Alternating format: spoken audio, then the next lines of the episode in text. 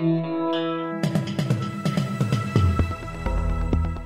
listening to the Betoota Advocates Weekly News Wrap on Desert Rock FM 96.5. Welcome back to the Betoota Advocate Weekly News Bulletin. The date today is Boxing Day, as I'm sure you're aware. 26th of December. Pretty early in the morning, too, for you lot. Pretty early for us. We're actually uh, backstage here in the Betoota Turf Club. We're here for the races, getting an early start as as you are, if you are listening to this as it's published. My name's Clancy Overell, editor of the Betoota Advocate. I'm joined today by editor at large, Errol Parker. How are you, Errol? Good mate, good mate. Had a good Christmas, mate. I just had to spend it by myself. I haven't really slept um, since last night. I got on it like pretty hard, but um, yeah, no, it was good in the end. Wendell. Yeah, I'm alright. I'm feeling a little bit sheepish after what I did at the in laws yesterday, so I'm pretty keen to just start ripping in again today and forget what I did. And Common Yep. denominator here, gentlemen, is the alcohol. You guys, when you'll see the light like I have, and um, you'll realise that actually Christmas is quite bearable.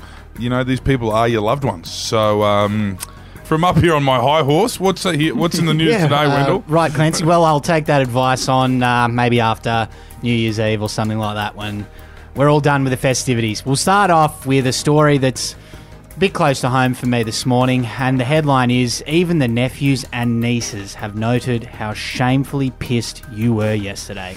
Yes, rinse and repeat. It happens every year, doesn't it? Well, maybe not to me, but um, as we are breaking in the paper today, the nephews have noted, or are about to notice, that you are very, very tender this morning. Yes, that's because you got overexcited and did a number on yourself last night because you are an idiot and allowed access to an endless supply of full eskies and dark spirits to take you down a path usually reserved for a Saturday night when you are shielded by the safety net of your mates and the pub walls. However, Christmas Day is always different. Up on your high horse again, Clancy. Righto, well, let's move on from that story. And down in Sydney. and down in Sydney yesterday, emo Gladys briefly exits bedroom to sneak a plate of potato bake during family Christmas. Yes, she's back in the headlines again after causing her family to sigh and shake their heads when she slunk out of her room yesterday between uh, renditions of Fall Out Boy and Simple Plan to sneak a bit of Christmas food off the table.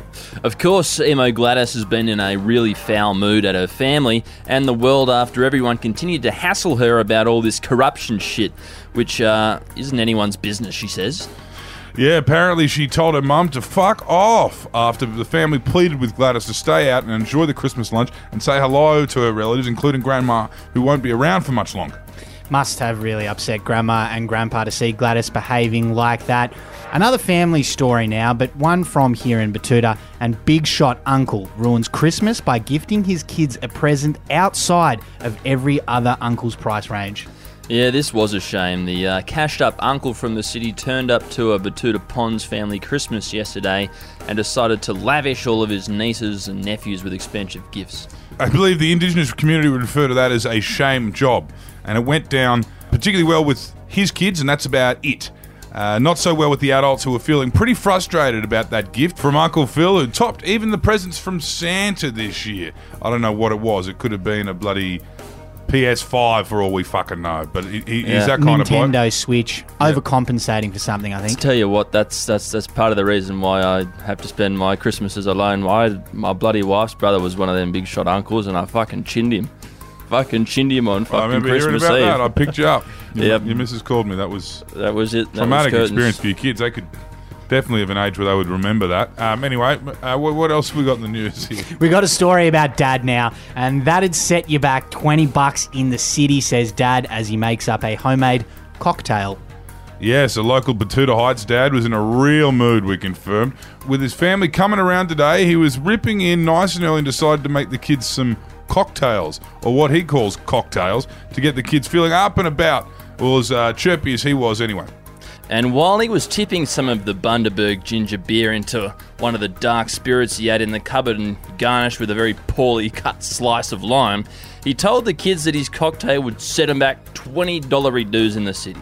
At least. Maybe At during least. happy hour, probably 25, 30, he reckoned. Now we'll finish up with an international story, and it is about a Love Actually producer buying his 25th home in the Bahamas. Errol, you wrote this one. Yes, forget Bitcoin a couple years ago, or property in the turn of the century, or getting into companies like PayPal and eBay before they all exploded. This could be the greatest investment of all time. Love Actually producer and guy who loves Christmas more than Jesus himself, Duncan Kenworthy, has today finalised a deal for his 25th house in the Bahamas.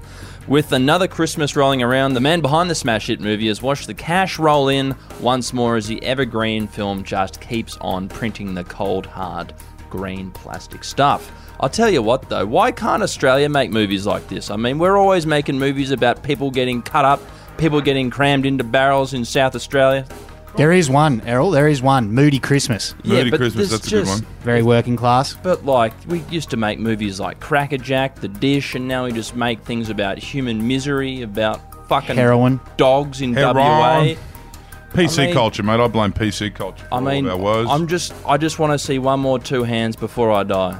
Agree with you, Errol. I don't know why these movies need to make us so sad. I don't know why Two Hands needed to have the zombie character, but anyway, it was moving his on. brother, you fucking. I get it. He didn't need to be in the film. No, he definitely he didn't need to be in the film. He was, he was a metaphor for the, for, for him trying to fight the badness within himself. Didn't need him. The yin yang metaphor was good enough on the arm. Well, that was fuck. it. You can fucking tell that you didn't fucking go to year 12 in fucking Queensland, I'll tell you that much, Clancy. Righto, let's go and sort this out over a beer and then try and pick a winner today at the races. Hoorah! See you later.